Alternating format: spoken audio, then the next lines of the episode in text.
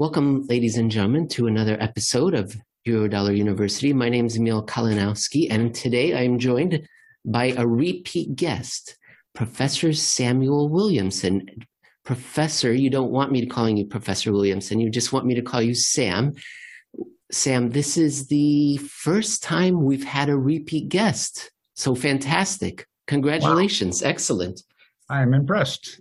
I'm honored. if this was some big time show, then I guess that would be something special. But we are having you on. The first time we had you on was because we wanted to talk about the relative worth of everything. And so for the audience that missed that episode, Sam has a fantastic website called Measuring Worth. And I can't do it justice, but basically you go back into time and measure the value, price, and worth of commodities, labor in the United States, the United Kingdom, Spain, everywhere. It's fantastic. I used it in my job because I wanted to know about what the price of gold and silver are back through time. But it's more than just real prices. And that's what we're going to be eventually building up towards to discuss gasoline prices and inflation today. But before we get into that, tell the audience, do a better job than I did at convincing them what a valuable site you have. Thank you.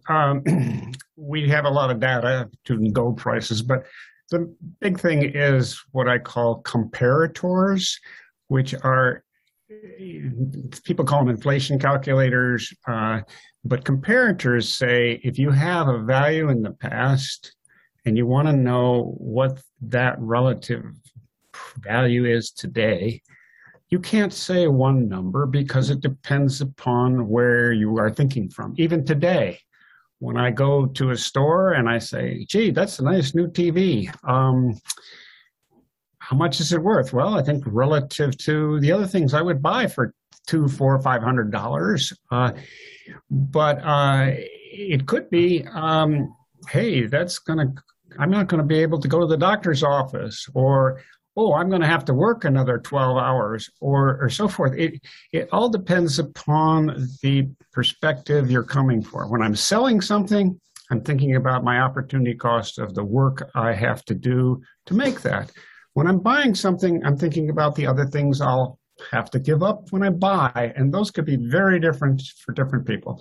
So we have several different measures in terms of the wage cost of something, the commodity cost of something, the cost to society in terms of giving up other things, so forth. So that's the general idea, is you have to think about many different choices and actually probably think about more than one when you're talking about a value in the past and even today too. I find it that the older I get, that the answer, it depends, is more and more appropriate and more accurate. Well, the younger I was, there was an answer. But now, as you're explaining to us, it depends is really the right answer. And just for people to kind of get their teeth into what we're talking about, the first time we talked was when you blogged about the Tulsa Race Riot 100 years ago. And the New York Times did an estimate, and they came up with the value in today's dollars of what the damage was. And I believe they came up with a number around $21 million. And I believe they were using the commodity price, CPI, consumer price adjusted thing. And you said, gross underestimate, completely misrepresenting the true value. And I believe you did it either as a percentage of GDP or another measure. Remind me which one it was. And it was several hundred millions of dollars would have been the appropriate share of GDP, and it was about 500 million, not 18 or 20 billion million. I mean, it was absurd. It was absolutely absurd. Okay. And back the farther back you get, the worse the CPI is as a relative measure. Well, I can hear the pitchforks being sharpened now as people are saying the CPI today is no good. I can't imagine it going back. But of course, good people can disagree on that. We'll talk about it. Let's get into it. You just blogged on the 26th of October, 2021, the ups and downs of gasoline prices. And right off the bat, you ask us two questions. Is this a record increase that we're seeing in gasoline prices in 2021? And are prices at an all-time high? Well, go take us from there. Sure, absolutely. Yeah, when people start throwing out stuff like these quick one answers, and I get so frustrated when I say, no, it's not. So I'm going to show you a little PowerPoint here. And let's see here. Am I sharing that screen? Can yes, you see are. It? Grandpa and a little baby. Back in 1952. Yes, tell us. Go ahead. You read it. Well, the people that are watching this, most of them are literate. Not all of them. Okay. I'm making some jokes at Arizona, but there are also audio people listening to the podcast. So I'm just going to read it out. Back in 1952, gasoline cost 20 cents a gallon. When you pulled up to the pumps, three guys came out and checked your oil and your tires and cleaned your windows. That's what Grandpa's saying to a nice little toddler. And the toddler says, this must be that thing they call senility. This is a joke that a friend of mine sent about, high gas prices. This is another one. It's a big auction, and they're saying the next item is in our catalog is a can of premium unleaded gasoline. Okay, so we can joke about high gas prices, and I think my friend pulled these out from 10 years ago, whatever. So let's go to that question that we asked. Right, because I'm sorry to interrupt. Just before we got on the air a week ago, we heard that in the United States, CPI increased by quite a lot year over year. And I believe the two biggest drivers accounting for approximately 50% of the increase year over year was energy and used cars and auto services, that sort of thing. So energy is top of mind. Yep. Yes, it is. Yeah. So, okay, here's the question. So you just read it. 50% increase in gas, and everybody's saying, oh, my God, and they're blaming Biden. I don't know, just sort of this whole thing about inflation so high, and, it's what can he do about it? Well, let's just put this in a little perspective. It's not a record high, and it's not the highest ever, and it's not the record increase. So let me just talk about the increase first. The rapid increase has come from three things. Weather created supply problems. You remember we had a hurricane that really disrupted everything in Louisiana and so forth, and the pipelines and all that stuff. And then prices were coming from an unusual low spot. You have an increase, but the increase wasn't some sort of a normal increase. It was due to coming from a very low spot, which I'm going to show you.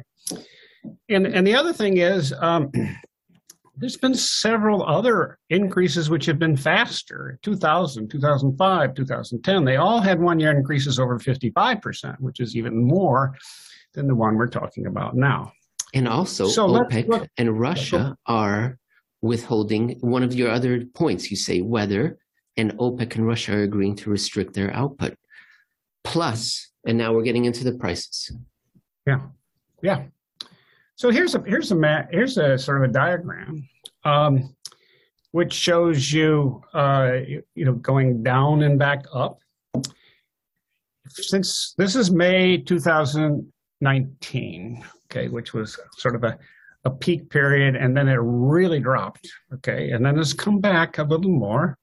And let's use the real price. Let's just put this into inflation. So if we add inflation, it even becomes closer. Okay. So let's see what happened. Okay, here we go. The nominal price fell 35% between May 2019 and May 2020. That's 1 month, a 35% drop. But then from then, the next 1 year, it rose 60%. We'll say, okay, wow, okay.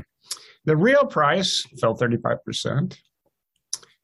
And then it rose 52%. Okay, So I want to stop sharing a minute here. I'm going to come back to this because I want to define annualized growth rate because that's a lot of what I do is I say, okay, instead of just taking one growth rate for this year and add it to a growth rate rather, let's say, okay, you've got 10 years. You get from here to here. The annualized growth rate would be a percentage as if the increase was constant throughout that 10 years. We compute what that percentage increase would be, which is a much better number than saying 1 month is 6%. Let's accept, well, what was that go out to a year? Well, they do that, but let's go out to 4 years. Why just go out to 1 year? So what I'm trying to tell people is the annualized growth rate, which would be, let's say we didn't have COVID, so we didn't have that big drop, and we didn't have that rebound, what would it have looked like to get from there to here? And so I will go back to the sharing. Okay.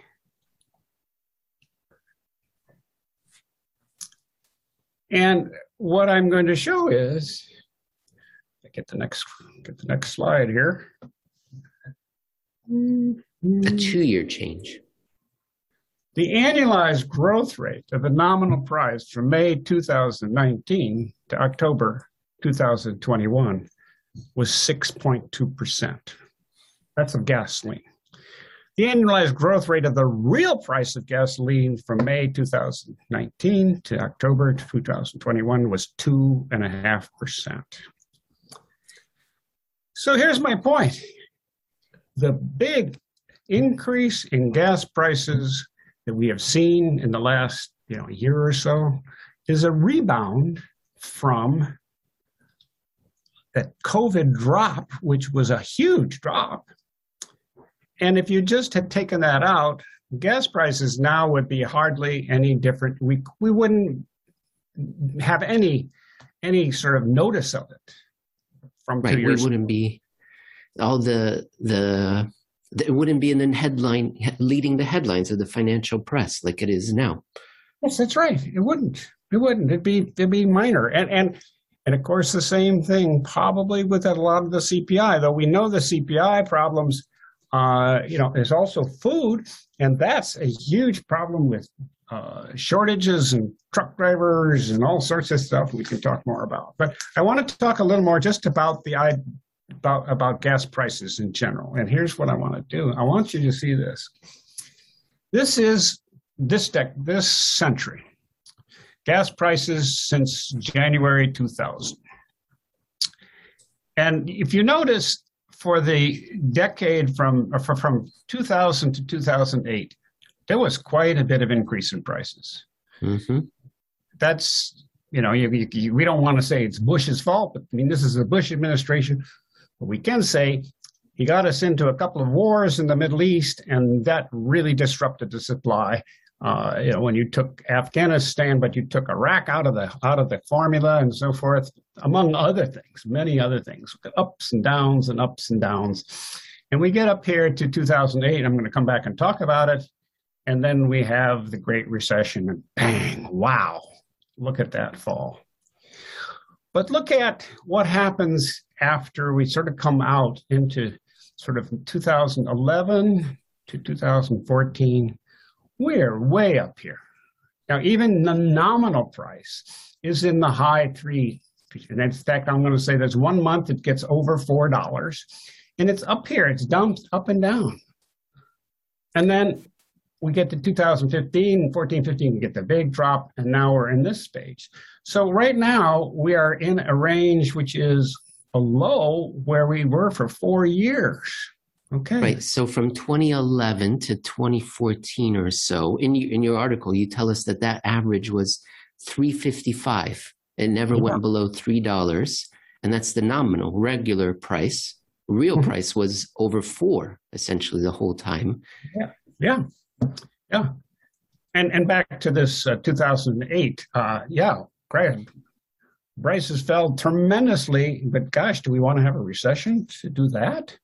Okay, so let's talk about these 5 years here, or 6 years, 5 months and the 1 year. Now, this is the nominal price of gasoline. Okay, October 2008, $4.06. That's going to the pump. Okay, look at this. 3 months later, $1.69. Like I say. Huge. Obviously, we had the huge crisis. Yes. Right in those terrible months, of course. I mean, and wasn't that an election year? Yes, that's right. And we can remember all the discussion about whether we were going to bail out the economy and Peterson and you know, Bush agreeing to meet with the Democrats and Bernanke and so forth. But bang, oh, we had a huge recession. Look at that drop in price. Okay, we'll come back to that in a minute. Okay, here's the ones I'm talking about. Here's May 2019, and we dropped again, another recession. This is the COVID recession, and we're back here. And by the way, all these prices are from the Department of Energy's annual average price stuff. Now, let's throw in 1913 for the moment. 1933, right. This is the pump price of 18 cents, okay? And I'll talk a little bit about the prices throughout that period, but during the Depression, even, from 1929 to 1940-41, prices stayed almost flat. 20, 19, 20, 18, something like that. Okay, now let's do it in real. Now this is in current prices. I mean, I did this to today's CPI or October CPI. And you see a little bit of difference, but 1933, look at that. It's correctly. Now, where it was 18 cents nominally, now in today's, well, by CPI terms, $3.59. That is as high as any of the months you're showing other than October 2008, which in real terms comes out at a mind-boggling $5.11 per gallon. Yep. So let's look at this graph, which is 1970 to 2000. I'm going to divide the 20th century into two periods. Can you see my arrow here? There's a... That I do not see an... Oh, yes, the arrow, yes, I see it, okay. The cursor, yep. So you know this from 1970, though it's hard to see. We start seeing some bumps. These are the oil crises. The embargo, Saudi Arabia got mad at us because we supported Israel, and so that shot up. And then over here, another oil crisis, 1979-80, wars. So while previous, and I'll show you, things were pretty constant, here the bumps are as much supply-driven as demand-driven in the sense that what's happening in the Middle East, and then recessions and so forth. Notice, of course, that the real price, which is the dotted one, is up here, still not as high as before, and the labor cost goes a little right along with it. So, can you explain what the labor cost of gasoline is to the audience? Absolutely necessary, and I'm glad you asked me. I was just about to do it, but perfect. What the labor cost is, it takes our wage index, which is the manufacturing production workers' wage, and indexes the cost via that price, not the CPI. So it's talking basically about how much out of a person's wage the price changes. And I'm going to give you a couple little examples, but basically you think about when you're talking about indexing with using the CPI, you're saying, okay, that's what gasoline costs relative to a bundle of consumer goods, groceries, rent, and all that stuff. When you look at the labor cost, you're saying that's what it costs relative to what wages the particular workers are getting. So That's for that decade. Well, Professor Williamson, or Sam, can we go back? Yeah. So how would I describe it? I would describe it as nominally, we're generally rising. And what we saw is we saw two bumps up, two surges, and then a steady state. So a surge in 73 and let's call it 80. And then from 80-ish until the very late 90s, it was about flat. Generally rising nominal prices, but let's call that whole long period flat. When we look at the real price and the labor cost price, I would say we're in a slight downtrend for this entire period, 30-year period, with the exception of these supply-demand imbalance shocks. Would that be a correct interpretation? Or sort of, yes. In fact, from 1974 up to the 80s, you've got rises which are caused by Middle East problems, among other things. But you're right, from 87 to the turn of the century, it's quite flat, real times. In fact, falling. Real price of gasoline is falling. The labor cost of gasoline is falling. And, I grew up in that. I mean, I was living, I'm an old guy. So, yeah, we always thought, oh, this is nice. And we would look for prices to go down. And I think in 99 or something hit an all-time low and so forth. So, yes, very nice period for gas prices in the latter part of the 20th century. But let's go to the next graph, which is 1929. To 1969, and the gas prices are quite flat. I mean, here it's a blue line, but it's like from 25 cents to 30 cents. And the real the nominal price is up there, in the 30s, it's higher, but it's flat. But look at my labor cost here. Mm-hmm. This shows you the difference between the growth rate in wages and prices in this period, which was,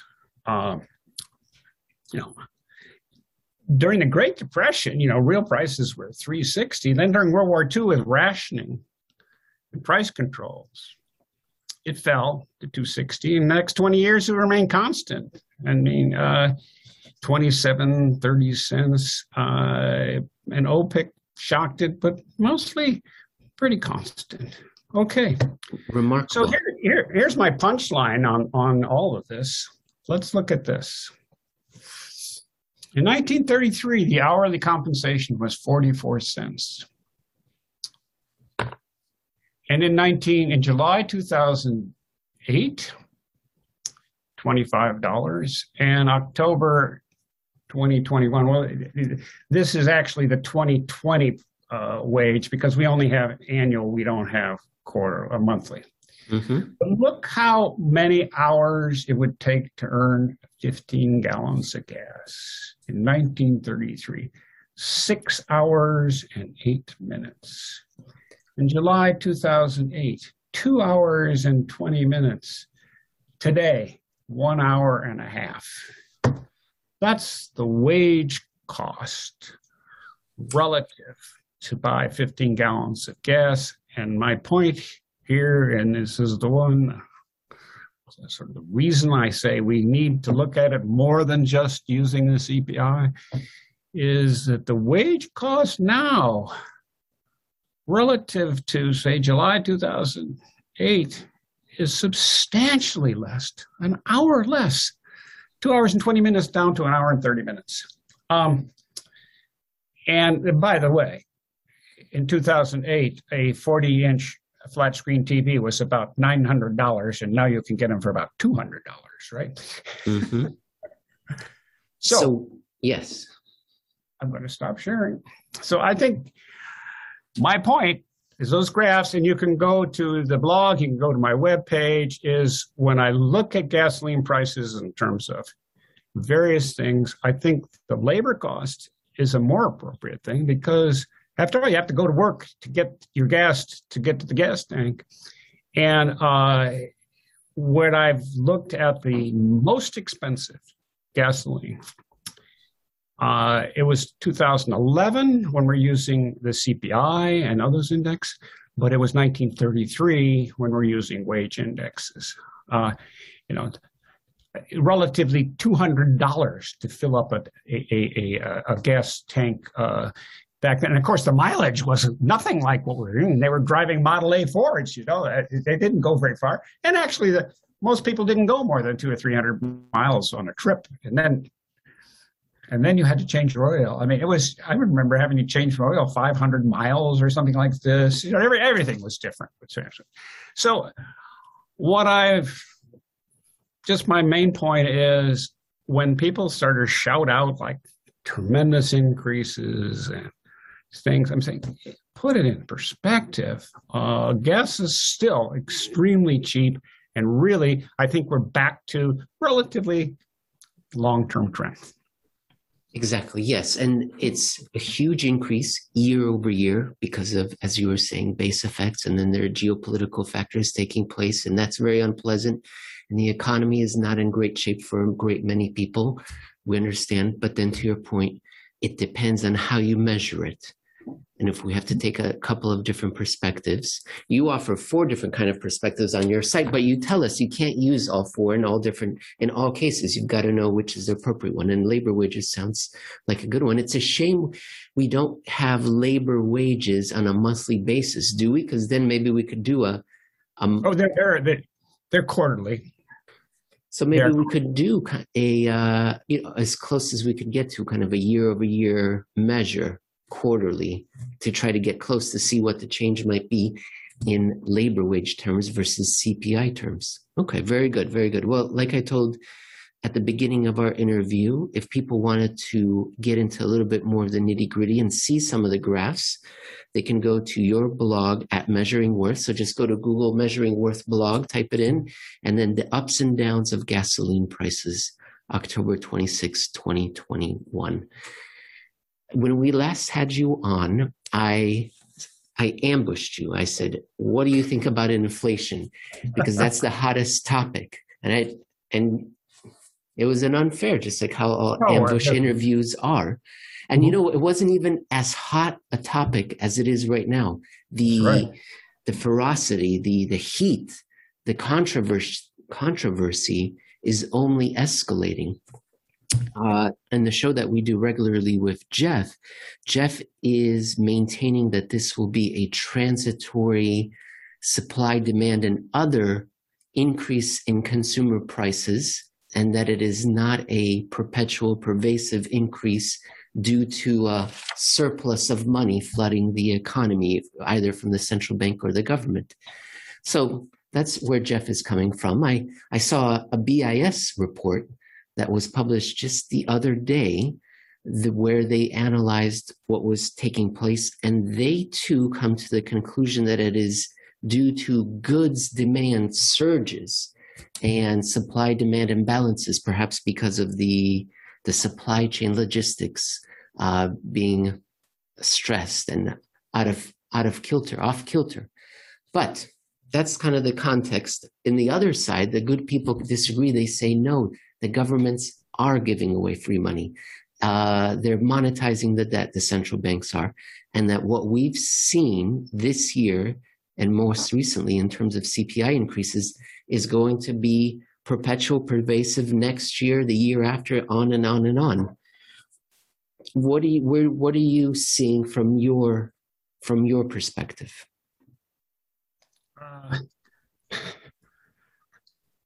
What frustrates me is when people complain about, oh my God, the inflation. I say, oh, why is that bad? And, oh, they say, oh, it's awful. You know, yeah, but why? Because all those people on fixed income are going to suffer. I'm saying, who are those people? It's a buzzword, which I don't think people really think about, well, why they're so worried about it.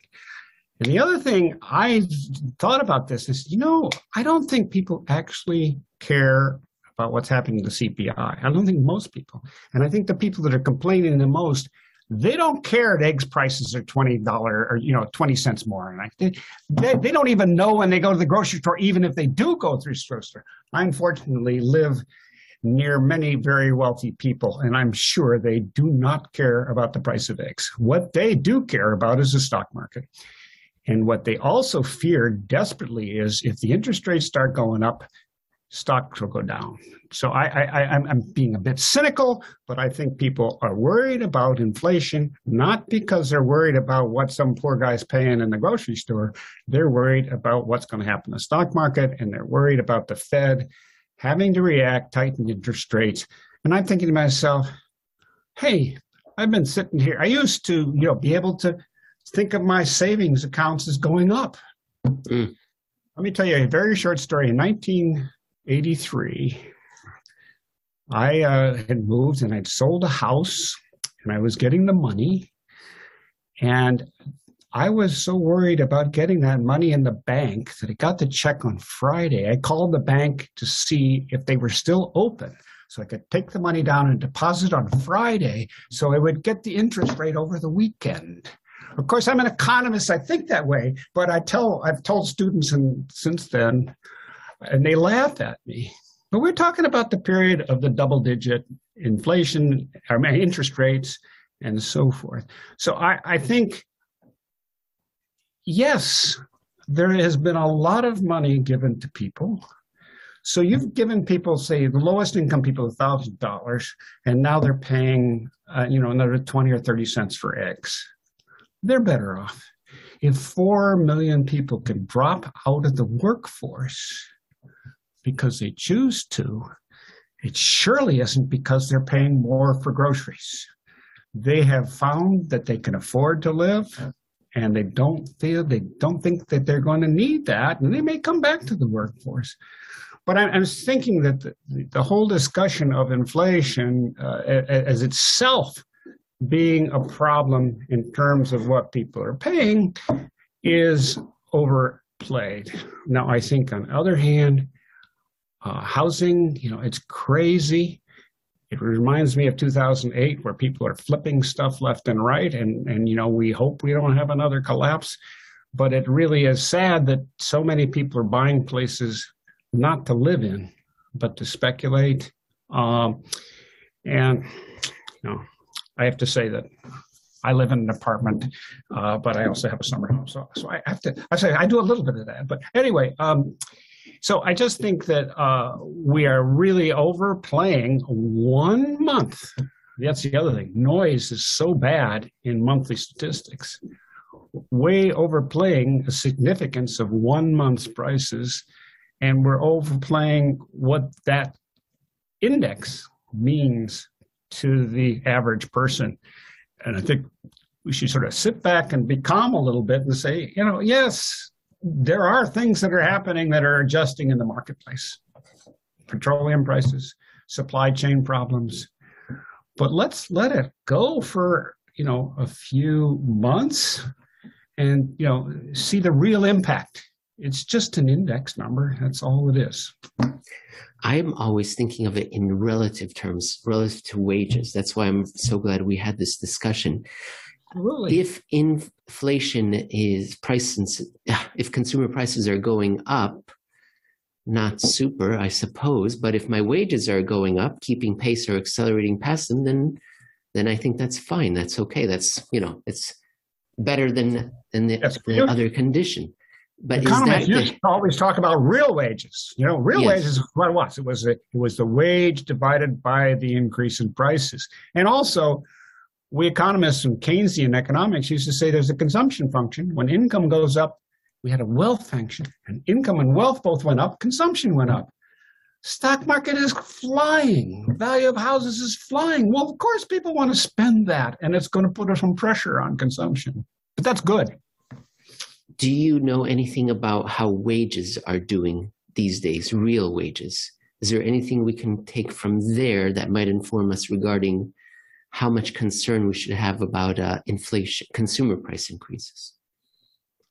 Well, I don't know anything specific, but all the stuff is that, wages are finally going up, particularly at the levels that deserve it the most. the servers, the housekeeping, all those people at that level, they're getting the increase, which I'm going to pull out my politics here. I'm really frustrated that people aren't applauding Biden to want to get the IRS to crack down on people at the top end. I mean, what do my neighbors who have multi-millions of dollars stuff care that they might pay a little more in taxes?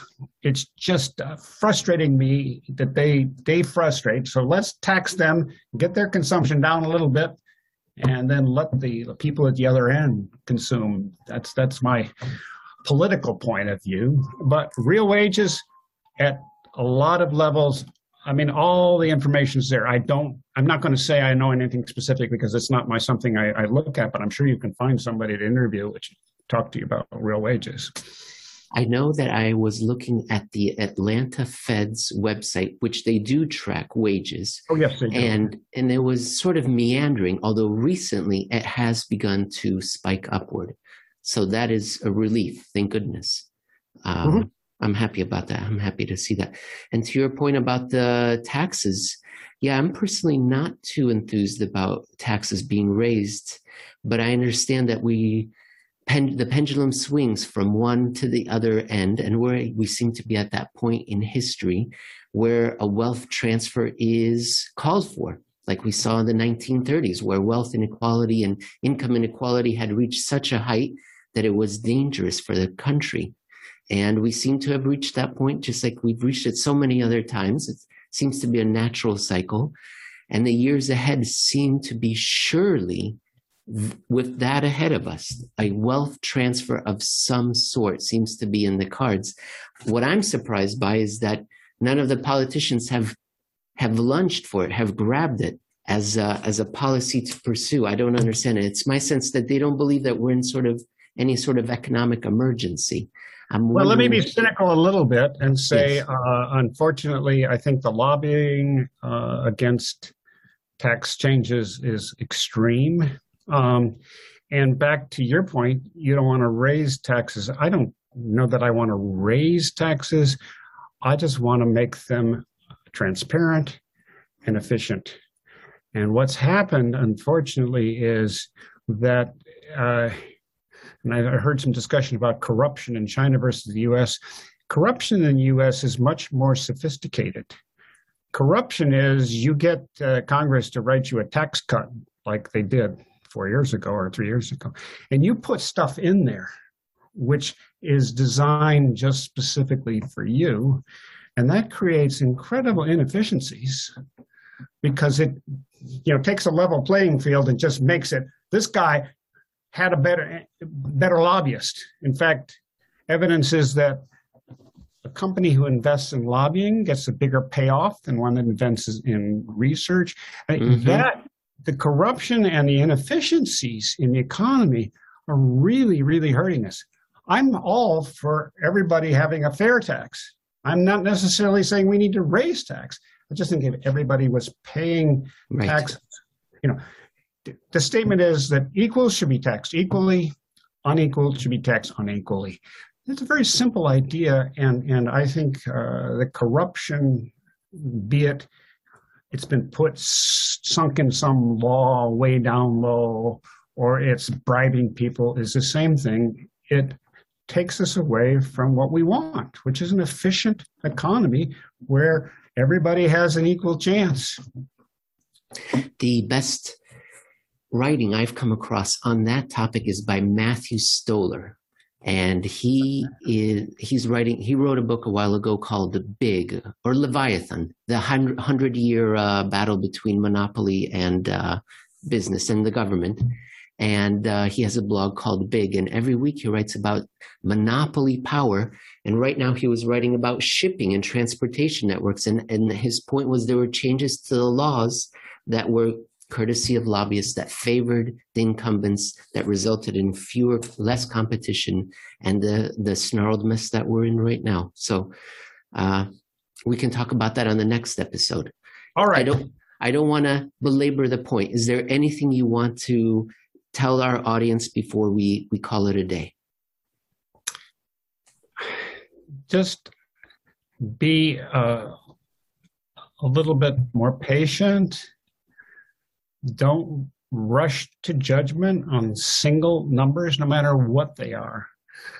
First place, there's a lot of noise, as this recent book talks about noise, that the measurement, all sorts of stuff's in there that, you know, it doesn't really tell the story you want to know. You need to let it evolve. And don't think so much about a number, but think about what you see in the people around you. If you see people who can stay at home now that couldn't before, hey, that sounds like a good idea. Look at what's happening to people. Are people having bigger color TVs in their houses? Good. Okay.